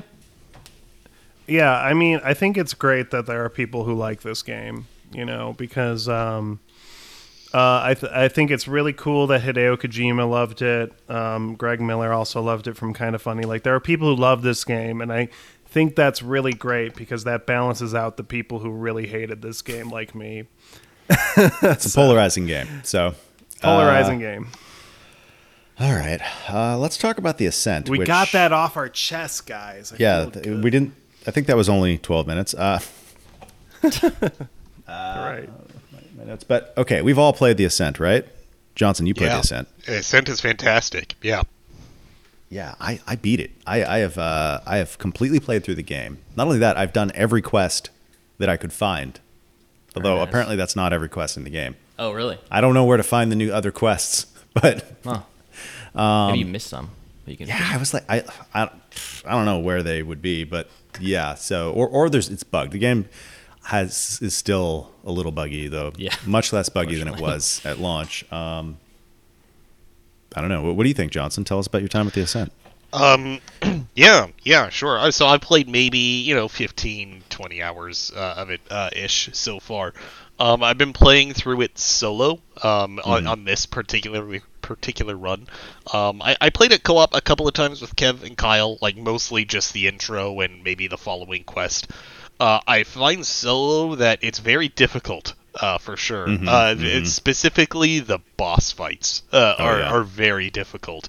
Um, I think you know just the general enemies in the world aren't you know it's hard, but it's nothing too much. But man, the other day when I was playing, um, I was doing one of the story missions, which I, I can't remember the name of the story mission, but you fight this like mechanical spider that spits out all of these other little spiders and doing that alone like i had to leave that dungeon go grind up levels a little bit go grind Damn. up the gear a little bit and then go back and try and have to fight that boss again i eventually beat shit. it Yeah. but uh, that thing destroyed me over and over and over like it was so Which difficult boss was this? um, it was like this, uh, like a mechanical arachnid. Um, Yeah. I, I can't remember. Spider boss. I, I got Better stuck back. on that boss too. man, wow. that so thing funny. was hard, man. It's because what made it hard, and I think they need to balance for uh, a solo player a little bit. Particularly that fight is he just spits out way too many little scarabs. Like you're spending half the time killing the scarabs and like putting chip damage on him, basically in between killing those scarabs. That it's just a long and brutal fight and and his flamethrower deals a ton of damage and when the scarabs explode on you like three scarabs will kill you basically even if you're at full health. So um that's that's been my only gripe with it so far was really just that one fight. Um other than that i think it's one of the I don't maybe not one of the best of all time game worlds, but definitely you know within the past five ten years, uh, one of my favorite game worlds. I think they absolutely nail the cyberpunk uh, aesthetic and feeling. Um, I love some of the big set pieces in the game. You know, there's that section. I forget which section of the map it is, but you know, there's the uh, this bridge that you cross and it has this big giant like golden Asian serpent dragon like spiral spiraling Oh, yeah, around yeah. the bridge High Street. and like it's so cool. Uh, I love I love the setting of that game. I just want to go live uh, in in that cyberpunk world. It's so cool. And the nightclub scene was so Mm-hmm. sick. I loved that. Like when you go in and everyone's dancing, and then you just open a fire and people like start screaming and running Oh, away, yeah. and then like the the techno music gets really intense. You know, oh, I loved that Very section John of the Wick. game. I want, just want to replay that Hotline. over and over and over. That part. Yeah. So That good. game is yeah. really, really fun. So I played it almost all in co-op, and the co-op balancing seems about right. It seems like it's the right amount of challenge. I almost think the game's too easy on co-op. Uh, maybe that might be true. I will say, what weapon were you using when you pl- when you fought that boss? Because weapon damage is important. lasers. Is is It- very it- important, and they don't really signpost that. They don't.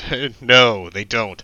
Uh, so I tried with a couple of different guns. I uh, ultimately ended up beating the boss with one of the heavy machine guns, uh, only because it had such a large clip, and I wasn't having to constantly reload after killing those damn scarabs. The uh, the laser guns melt those guys. Yeah. that's what you got to do. Is, is the laser guns. But they don't okay, tell you okay. that.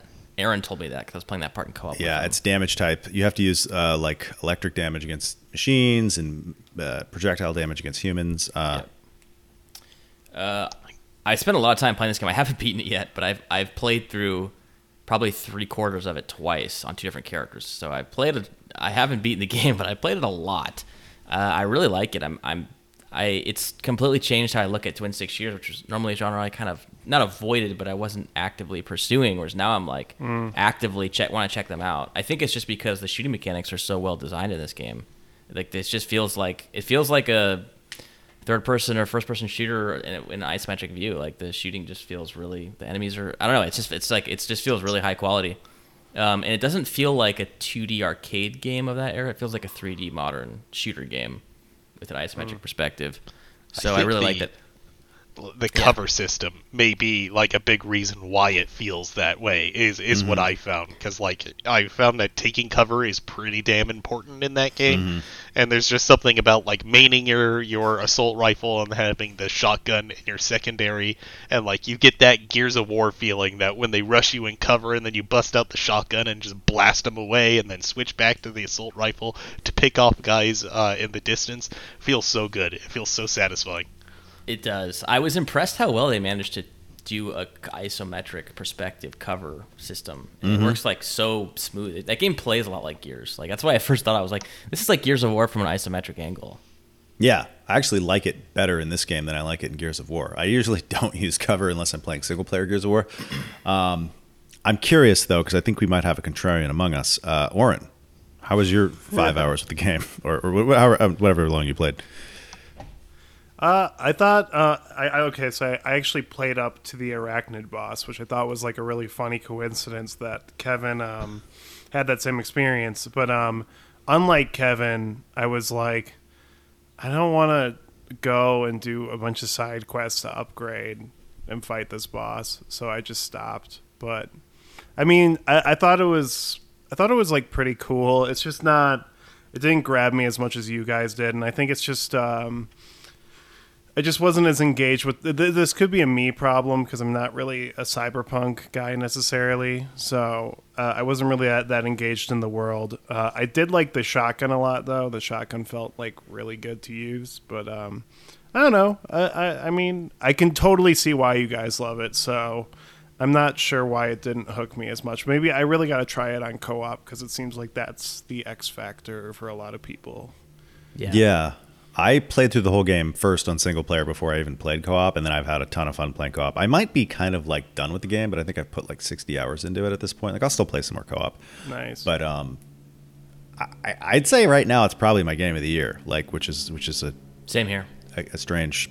Yeah. Uh, I, like, I think it's a flawed game. It has some real difficulty spikes, and like the last boss is was fucking annoying. Honestly, I'm, I think they probably have fixed it since then. Um, that's what like GameSpot gave it like a six out of ten, and like their really their only main criticism was the difficulty spikes, and I could see why it like it, it has difficulty spikes. Some of the systems are not explained, like the damage types, which are actually pretty important to understand, and um, and I guess it has a lot of backtracking, but I kind of enjoyed it just because the world was so cool to like take in constantly.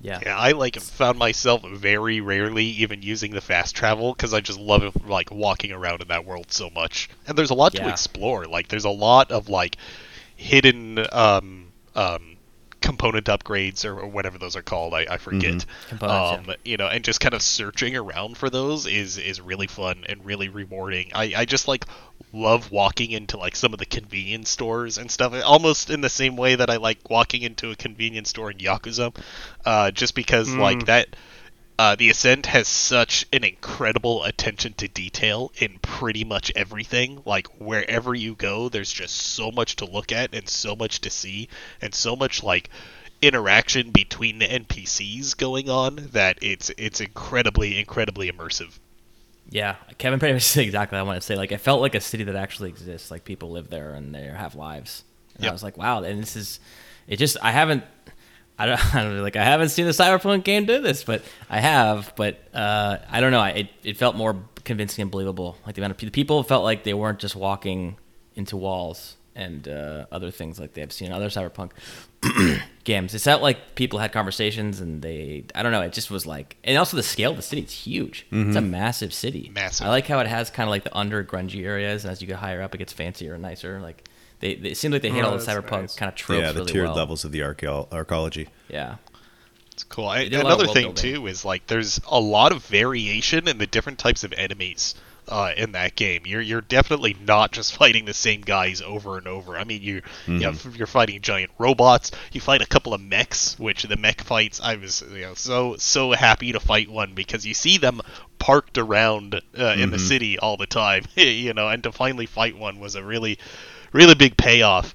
Um, and you know, you're fighting obviously humanoids. You're fighting those like weird little Tyranid guys as well, like that are basically you know little Tyranid gaunt type guys, um, or Zerg Zerglings or whatever, uh, which I like a lot. And, and then you like fight the big buffed up versions of those Zerglings. You know, there's the big ones. Yep. Uh, it's it's fun. Like I don't know, man. I I might be with you guys on Game of the Year, uh, though. Uh, Psychonauts is up there for me as well. Uh, it's fantastic, man. I, I was so surprised by how much I love that game. How good it looks too on, on the Series X. It's it's incredible. It's incredible that it was such a small team that made that game too. True. I know nine people. Insane. Thirteen. Okay, Though I will 13 say the people? credit sequence went on for like five minutes, so uh, just, make of that what just you go will. really, Okay, really okay. slow. Like the names just go by. No, there was like I, I I wasn't paying that much attention, but it lasted a while, and there was definitely more than thirteen names. I think they like had some contractors um, Hey, hey. and stuff. Uh, playtesters. Yeah, I guess uh, I think it was like thirteen core developers Okay. in the studio, but I, I don't I don't totally understand that. But yeah, I I really like the game. Um, It's basically an indie game. I think people forget that because how it looks so but it's an high indie fidelity. game that just looks like It's like the most high fidelity indie game ever made. yeah, it's so freaking good looking. Um, Uh, I think it's pretty cool that it seems like this game is being way more well received than uh, a CD Projekt Red game. Like that, that's pretty impressive that a small indie studio is getting more reception for that than CD Project. Yeah. Um, for for all the things that that you know Cyberpunk 2077 does right, it does an equal number wrong. I, I like this game better than Cyberpunk. I would say, yeah. um, even if I think there's still a few things that like open world games could learn from Cyberpunk, uh, but that's that's kind of a different conversation. Uh, Sure. oh, okay, so I've been playing Wasteland 3, which is an isometric CRPG by inXile Studios. The original Wasteland is the game that came out in 1988, before I think all of us except for me were born, and uh, it's it's it's what Fallout was the spiritual successor to. Fallout One and the, the Fallout series basically was inspired by Wasteland. Um, so Wasteland 3 came out last year. It's a it's like I said isometric turn-based tactical RPG. Combat is kind of like XCOM. Um, and it's got a setting very much like Fallout. It has co-op, which Kevin and I have been playing. We'll talk about that. Uh, but the thing that that like I think that this game does well, and I, it, particularly for people like me that might be a little short attention span with the CRPG, is that it paces stuff well. Like it has really good talking parts, but they're they don't overstay their welcome. It has really satisfying battles, but they're they're they're quick and decisive and uh, and feel really impactful. And like the thing that this game does really really well is the sort of moral questions that it gives you. It's constantly asking you to make decisions, and it's never obvious which. It's never like oh good decision bad decision. It's like oh this is a really kind of agonizing decision, and and as you will in RPG games, you will start working with different uh, factions, and the factions will start trying to pit you against other factions that you're working with, and sometimes you you have no choice but to like piss one off or the other, or or let one die or the other. Um, there's one point early in the game where you basically have a choice between saving a convoy or saving a whole family, and you just ha- you it's like you have you can only save one. Go do it. Um, so it Wow. constantly gives you these really meaty, challenging moral decisions that are like that make you feel like you're crafting the story in a, in a really important way. It's been really fun to play in co-op. Um, the only tactical game I had ever played before this was Gears Tactics, and it reminds me a lot of that game. And I'm, I'm imagining XCOM must be very similar, if, if that's probably the progenitor of both of it. Yeah, Gears Tactics is reskinned XCOM. Okay, so it's the combat's really fast paced and really fun, and it was fun. Aaron and I like first time we played it, we played like pre-made characters, and I wasn't quite as invested in those, and we also died. We like set we did like a we failed a speech check against these like cleaning bots, and then God, they like yeah. killed us. um, so that was our funny. permadeath. The game ended. So we re-rolled and we made like we made like complete psychopathic looking wackos. And uh, I made my character a sniper with like does 33% more damage, but also takes 33% more damage. So he's just like this glass cannon, just machine. and Aaron's guy looks like I don't even know. You look like total Fallout Raider kind of Well, yeah, we look like Fallout Raiders or Burners. or burners. It's kind of hard Yeah. to say which. A little like bit stim of both. junkies. Kinda. Yeah. Yeah. Um, and uh, Aaron also we hired this like guy. He looks like Geralt, but he wears like the Big Daddy Bioshock helmet, Oh yeah, dude, he looks like The Witcher. and he's like our melee guy. but uh, it's really fun to play that game co-op. so the, co- the combat's super fun. um, Combat is great. and chunky, and it feels. Uh, it's like I, I just had a lot of fun playing it. Like I'm like looking forward to. Like I always like want to do more of the battles. I'm always like looking forward to, but they're over quick. Like I, don't want to throw shade at Divinity Original Sin, but it felt like that game's combat could take a long time. And I think if you were in the mindset for that, that's probably like a good thing about it. But when you're playing, I guess in co-op, at least for me, I had trouble focusing on some of the battles. Um, so it's nice that this game, in contrast, is like much faster paced, and in co-op that really works well. You're not waiting a lot of time for people to take turns or anything. So it's a good game to play in co-op if you're like looking for a like a CRPG. I guess not a CRPG, a tactical. It's like a CRPG. it's a CRPG. CRPG kind of uh, Fallout like game, old Fallout that is. Yeah, Fallout One and Two. Tonally, it's totally Fallout. It's Yes. totally wacky and totally silly, and yeah, goofy Mad Max basically. Yeah, uh, I, I Game really like it. Game Pass. It's on Game Pass. Uh, it's uh, yeah, it, it's it's very solid. Um, Aaron and I are both wondering what the next game will look like because this game looks like an early Gen 360 game. no, or Xbox. I will say the one complaint. Yeah, the graphics aren't great. Graphics are not amazing, but that's not what the core draw of the game is anyway. It's Yeah. like they don't look bad. They look they look they're very fine. They just like I'm curious if now that they're owned by Microsoft, if the next game will be like the Ascent looking, you know, or look like insanely good. Yeah, it probably won't come out for six years because the previous game came out in 2014. This one came out 2020. So who knows how long it'll be? Uh, But um, they're, just, they're releasing DLC for it this year, yeah, they are. It's so it- probably gonna be in for, for a while. For a while. it's very good. If you're looking for a meaty RPG with a sort of you know post-apocalyptic setting, this is uh, a high recommendation. Um, It's good. all right, what what what are we talking about here? S- Spitgate, Splitgate, Spit grape.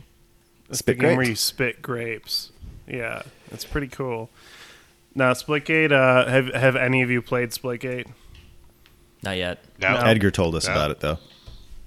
Yeah, I, I started playing it because of him, but I, I also found out that there's a Discord that I'm a part of, and everyone's addicted to that game. So I started like jumping into sessions with them, and I think I've discovered the Halo killer.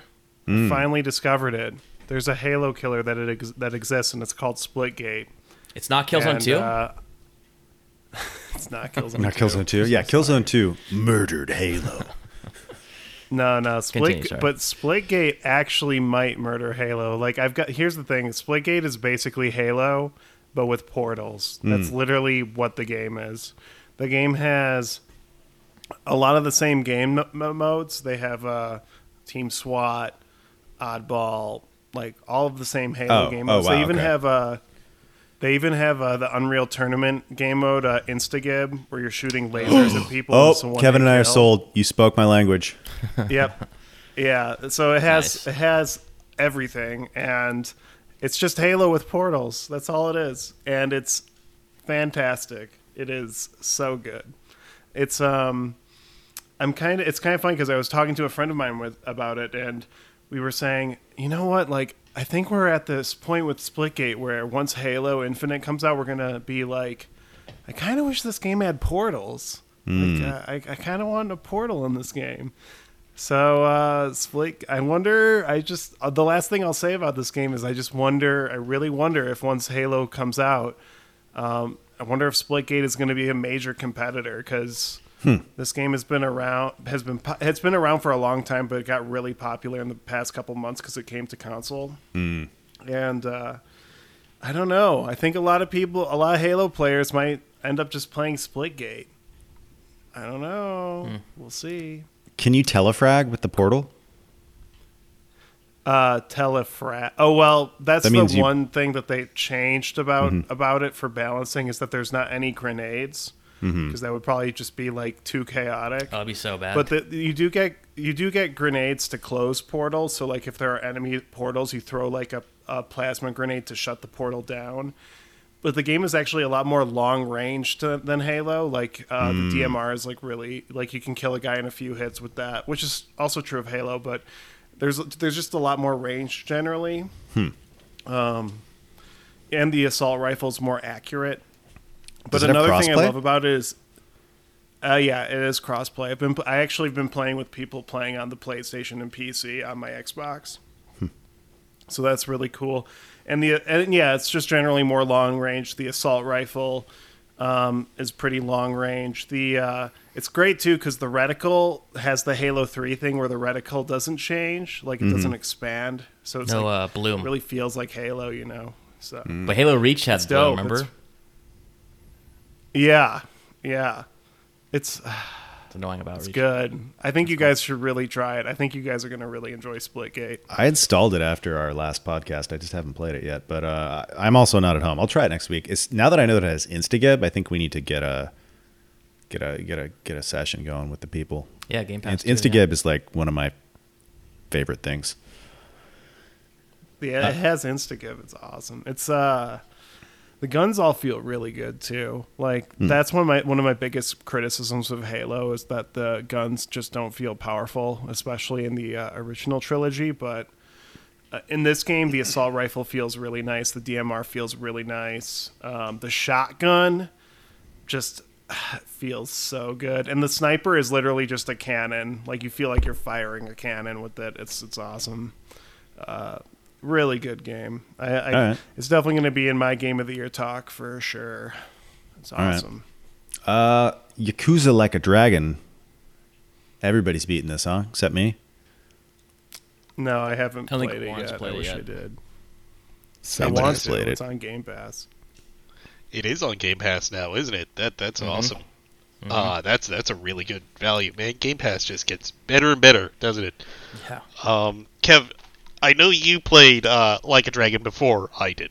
Uh, Mm-hmm. um, and you kept telling me like, dude, you gotta play it. it. It's so good. It's so good. It's so. And I was Mm-hmm. always like, yeah, I definitely, definitely gotta play it because it's you know Yakuza. It's like my single favorite game series of all time. Um, but I was always Good like choice. thinking like. I, I'm not super excited about it going from a you know beat 'em up to JRPG. I, I was really kind of my, my, my expectations were, were tempered. I set them very low, uh, right? Because I, I just didn't know how well they were going to pull it off. Uh, turns out they pull it off extremely well. Uh, so well that it might be one of the best JRPGs I've ever played. Um, Agreed. You know, it's it's not super mechanically dense uh, in, in the turn-based combat, but uh, the imagination in the combat and, and the way that they present the attacks and how you do summons and how you do your specials is so on the nose and perfect and hilarious that like I, I can't skip a single uh a, a single like in combat uh little little cutscene thing. Um, they're always fun and hilarious to watch, like every single time. I mean, I'll, I've cast the same spell probably 300 times at, at this point, and I always watch the animations for the spells because they're so funny Nice. and so perfect. Um, it it remains pretty easy. Was my only gripe uh, in the combat uh, through the entire game until you get to the post game stuff, uh, where it gets pretty brutal. Like the uh, the Millennium Tower, and then I got wait, I think it's called the Final Millennium Tower, and then the True Final Millennium Tower, where every enemy is level 99, and that is extremely brutal.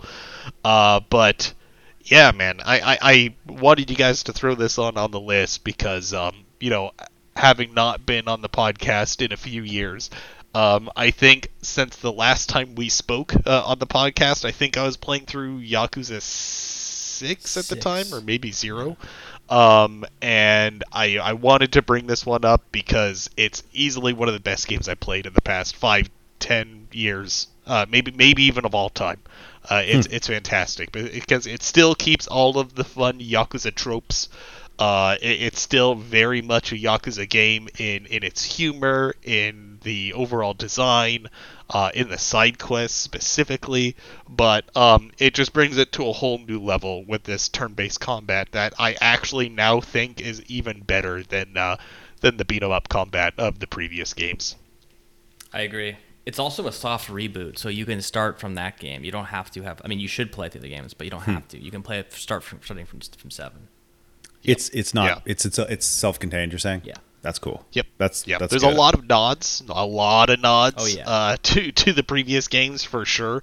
I Hmm. mean, they they they bring back some characters. I, I won't spoil who or how or what, but um, yeah, it's it is a a reboot, but there's a, enough for like fans of the original games to, to certainly keep them uh, interested and having a good time. Yeah, they treated that line really well. That, Yeah, the summons ab- in that game are, absolutely. are done on a cell phone. Like you call people. That's I was wondering. I'm like summons in a Yeah. sort of Japanese Yeah. gangland No, RPG. I mean the, the the whole game is basically all about how how can you make a JRPG set in modern day Japan, modern Yeah. like gang, and it's Yeah. like every possible thing is done beautifully and amazingly. Like it's like it's so well thought out and funny. Every, yeah, It's extremely clever. I gotta try it, Extremely like- clever. Hmm. One thing about uh, Yakuza that I love, because I played through Zero, Kiwami, and Kiwami 2 over the past like four or five years or something, is that uh, whenever I try to sell people on Yakuza, they're like, oh, isn't that just like Japanese Grand Theft Auto? And I'm like, That's no, thought it's like way, it's way goofier than you think it is. Like, it's not like a straight crime. Like, what what makes those games so good is that the cutscenes like play it like really straight for the most part, especially in like Yakuza Zero. But there's so much goofy bullshit that goes on outside of the story and even within the story that really makes it just like a blast to play. It's just. Such I a also wanted to mention franchise. with like a dragon specifically.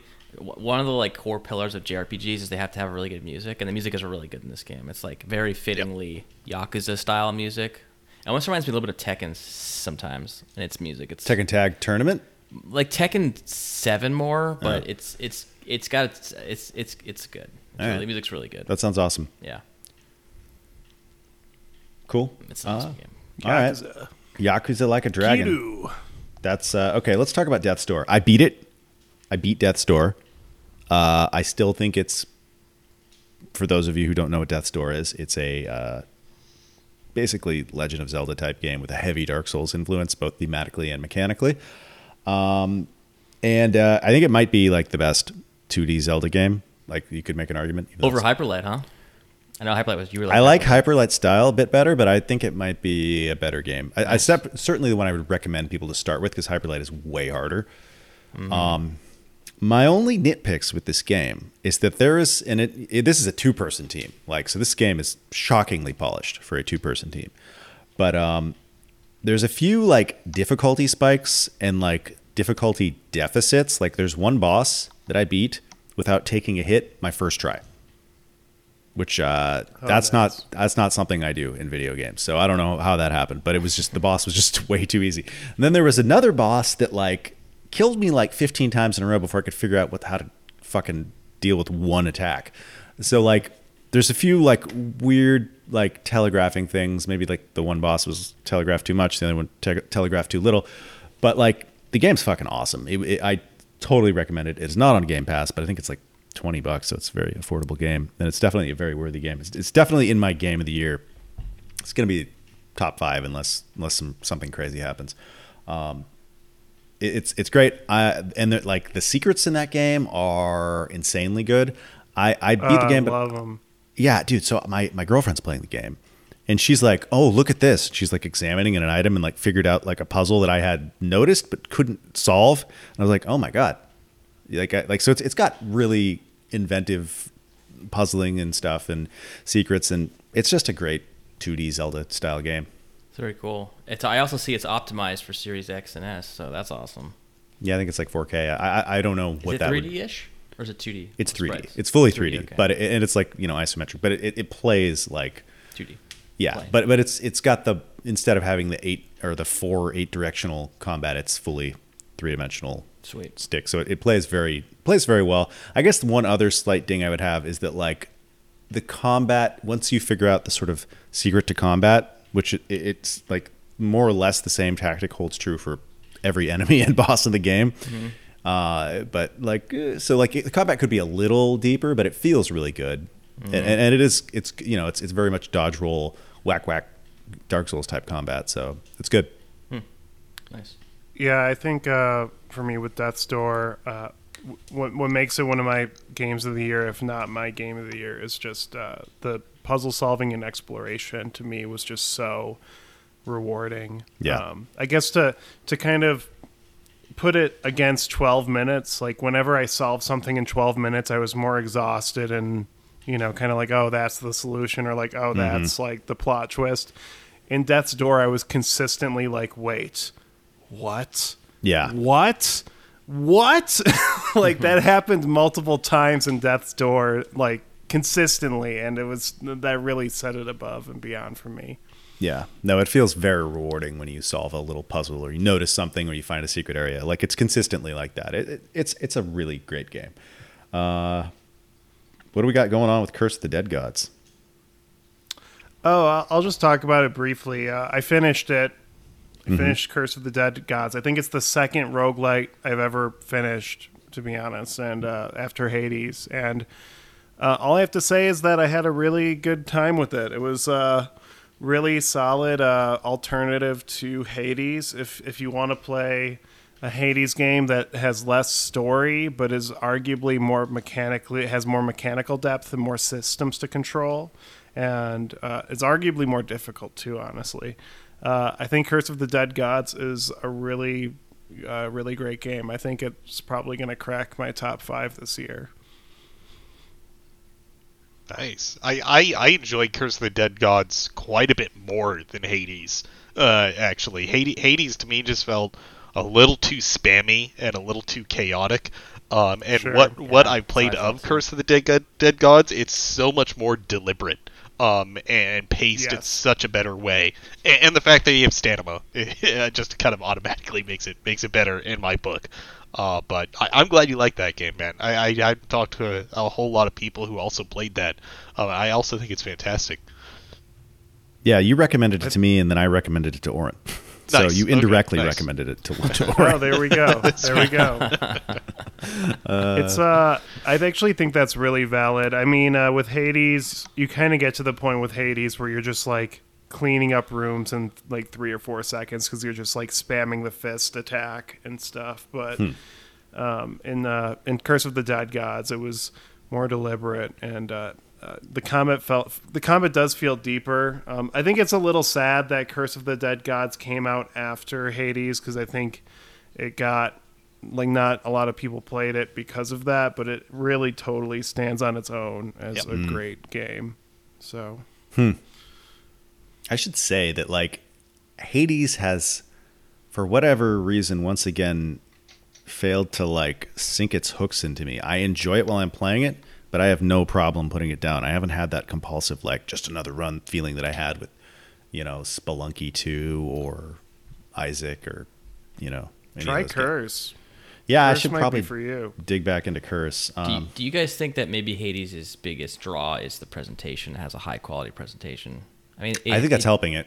Yeah. I don't know. If that, I mean, I think the combat is good in that game. Yeah, the combat was. It did. I felt like it was spammy as well. Yeah. and, and a little chaotic and kind of like, ugh. Um, but it seemed like that that was the thing that when I talk to people about it, they're always telling me like, oh, the story's really good. It has like very high, like the I like the art, I like the graphics or the music, or like I, you know, I like the characters a lot. Like I think that's kind of the main draw of, of Hades. At least that's what I've been told. Or yeah, I could see it's definitely helping it out a lot. Yeah. Yeah. It's probably overrated. Hmm. Uh, I mean, I love Hades. It was one of my game of the year. I think that was your game of the year, year. right? Uh, well, well, Last of Us was. Oh, that's right. That's right. Um, but uh, the thing, yeah, the thing about Hades is it's just very. Uh, I, I think when you have so many people agreeing on the same game being great, that like when you play it, it's like, oh, it's kind of spammy, or oh, Zagreus is kind of annoying, or Mm. you know, it's just like Yeah. it's just the hype culture we live in, right? Where Yeah. it's just it, sometimes it's hard to enjoy a game with so much hype. I mean, that's what happened to me with God of War. Everyone said it was the best game ever, Yeah. and then I played it and I thought it was good, Yeah. like, really good, but nowhere near the like game the generation people were saying. That's how it was for me too. It's funny because on the opposite of that, uh, I had heard so many bad things about Last of Us 2. Hmm. That was why I checked it out because you know I didn't like the first game as much, and all these people were having controversy about the second game. Like maybe I'll like it. Maybe that will be a reason. And what do you know? You yeah, liked it. and I loved it. Yeah, it was great. Yeah. So Yeah. yeah, yeah. All right. Well, uh, we did a whole episode on Quake, which uh, which did pretty well. So maybe you've already listened to it. But if you hadn't, haven't, check that out. But let's spend uh, five minutes talking about Quake okay. or less. That's all I've been playing. Really? It's like that main game. so I want to mention. I think we mentioned this on the pod a little bit, but like the Quake 64 element of um, of this game um, was developed. So Quake 64 was developed by Midway. They had to chop some things down from the PC version originally, but they did. It came out in 1998, so it came out two years later than Quake One, which was 1996. Um, but they added this colored lighting to it, and on the uh, Quake 64 mod or version for um, Quake on console or PC, the remaster, um, they added the CRT filter to it, and if you chop all the settings off, if you turn off almost everything, it has this just gloominess that the PC version doesn't have. I was playing it today and I was comparing some of the maps, and I was like, what is it about the Quake 64? It's just something about it has this just like it's like the way everything looks. It's just like this. It's like low fidelity, aliased, slightly ugly, but it's like if, because of that, it's like more imaginative to me. And it's a, hmm. it's a, something about that like low fidelity '90s low like technology of like compressed textures and like pixely shit that I really like. And I, I this Quake 64 version, I'm gonna play can play through the whole game. I really, Really? I really like Quake 64 Are you playing through it on your on my Xbox. Okay. I, I, so just a heads up, if you're a PC person and you have problems with Oh, God. low resolution and blurriness, don't play it, Don't play on, it on your monitor. close to your screen because the filters and the stuff will look really low res and hurt your eyes. But if you're playing on a console, which is how you should be anyways, because it's Quake 64, uh, you're far enough away from the TV where the muddiness doesn't bug you, and it kind of wor- it really works. Uh, I, I'm really liking the Quake 64. It's like I've been playing that a lot. I also played through one of the expansions on there. Uh, the first expansion, Scourge of Armageddon, was okay. I thought it was like pretty decent. Uh, MachineGames is just so much better. Both of them are just like so much better than I would just say play like the main game. If you if you're like if you're really feeling like a hardcore Quake experience, play the main campaign, play MachineGames, both of them, and then if you really are dying for more Quake, then play the other two expansions. But I would say that we're skipping if, yeah, I'm gonna play through them all. All right. You're, even the the weird one. Yeah, I'll play through all, all of everything on the Xbox. And where are you? You're mostly playing it on your series. Yeah, I just want to playing it on the TV on my couch. It's like I always say with the controller, it's just so comfortable. I know it's not quite as smooth. You don't have a mouse, but I've Yeah. pretty good with the controller for shooters, and I've gotten used to it. So Cool. yeah, I gotta play more Quake. Yeah. I want to try the N64 mod. Uh, did you? Did that any of you guys actually. play on N64? No. No. Okay. Yeah. Kevin and I did. Uh, dude, that thing looks so bad on a PC monitor, though. It looks great on a TV, but on a PC monitor, it's like it literally looks like somebody's fucking with you. Like they're trying to hurt your eyes. Like, Yeah. it's that CRT filter. Um, but there's something about that. I was just it was, like I said, look at the maps and like the it's just that low fidelity. It just it makes it more like weird and creepy because it's Interesting. like it's just so ugly. You know how like so ugly. I've always felt like the original Resident Evil 2, Mm-hmm. the zombies look disgusting in that game because you can't make out what's going on. So you kind of use your imagination, kind of fills out the gaps Mm-hmm. there. Um, and when they're more high fidelity, they just don't look quite as creepy because you can comprehend everything that's going on. Because you can on. see everything, yeah. You can see it all. But the thing about that low fidelity, it really makes stuff more creepy and dark to me, which I really I, there's something there I think is is is magical. yeah. Yeah. People say that about horror films that like horror films were scarier on VHS than they are on DVD Mm-hmm. because like even when you could see the monster, you couldn't totally see the monster Mm-hmm. Because it was obscured by the low resolution of the VHS. very Uh, interesting. whereas if you're watching it on your Blu-ray 4K and it's you know 65 inches right in your face, you're like, yeah, that's what the monster looks like. Not that scary. Yeah. It's because true horror is in your mind, right? So yeah, take advantage of that. It's very interesting. I, I feel like the ultimate way to watch David Cronenberg's Videodrome is to watch it on a VHS tape. Hmm. That's the that's the way. Absolutely. Absolutely. it kind of works thematically too. It just makes more Oh, sense. absolutely. I haven't and I seen that yet. I will. that. It's on my list. Oh, really? Yeah. Josh got me. He made. He didn't make me, but he encouraged us. We watched it when he stayed with me uh, a couple weeks ago. Kev here has been telling me to watch it for a long time. Oh yeah, that was great. It's great. it's like one of the ultimate '80s movies, but it's it's also amazing because it's dated, but also Wholly relevant. extremely relevant. Yeah. it, it like it walks that line between being dated and relevant in a way that few films have ever done. I think. Mm. Yeah, it feels like a very like like risky and ambitious film for I think it was 1981, 1982 or something when it came out. Yeah, thereabouts. Yeah. Mm. Hmm. I like to see. Good I, movie, I really great like movie. Cronenberg. So Yeah. Yeah. I've been Oh, thinking he- of he's rewatching. The Fly again. I watched the insect politics scene. Do you remember that scene? When he's like, Yes. "Have you ever heard of insect politics? They have no politics." and he's like, "I was a, I I was an insect who dreamed of being a man and loved it, but now the insect is awake." It's like that writing is so good. I was Mm-hmm. like, "God damn!" Apparently, David Cronenberg rewrote the whole script that they initially was given for that movie. Hmm. So like that's all him, which makes sense. That's Yeah. cool. Yeah, That's awesome. love that movie.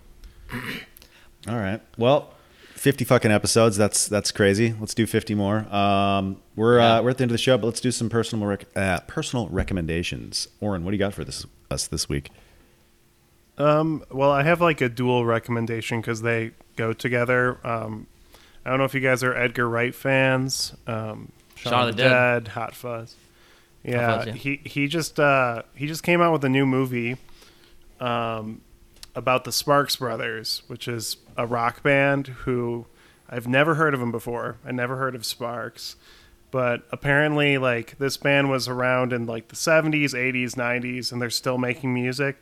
And a lot of people just haven't heard of them, but the people who have heard of them are like some of the most important musicians working today. So they have like interviews with Beck, with Red Hot Chili Peppers, with like all of these different musicians about how like important these musicians were to them, are to them.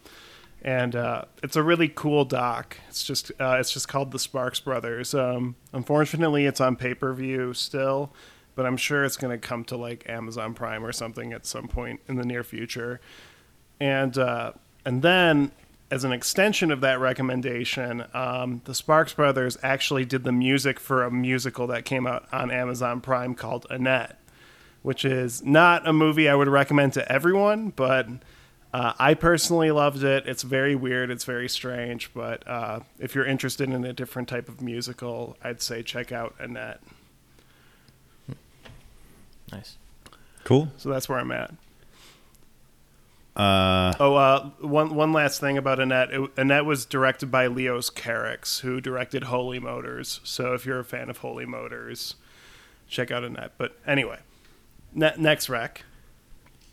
Okay, uh, this is. I'll I'll get my rec out of the way. It is September 11th that we're recording this, and uh, I'm sorry if this sounds a little bit more like a homework assignment.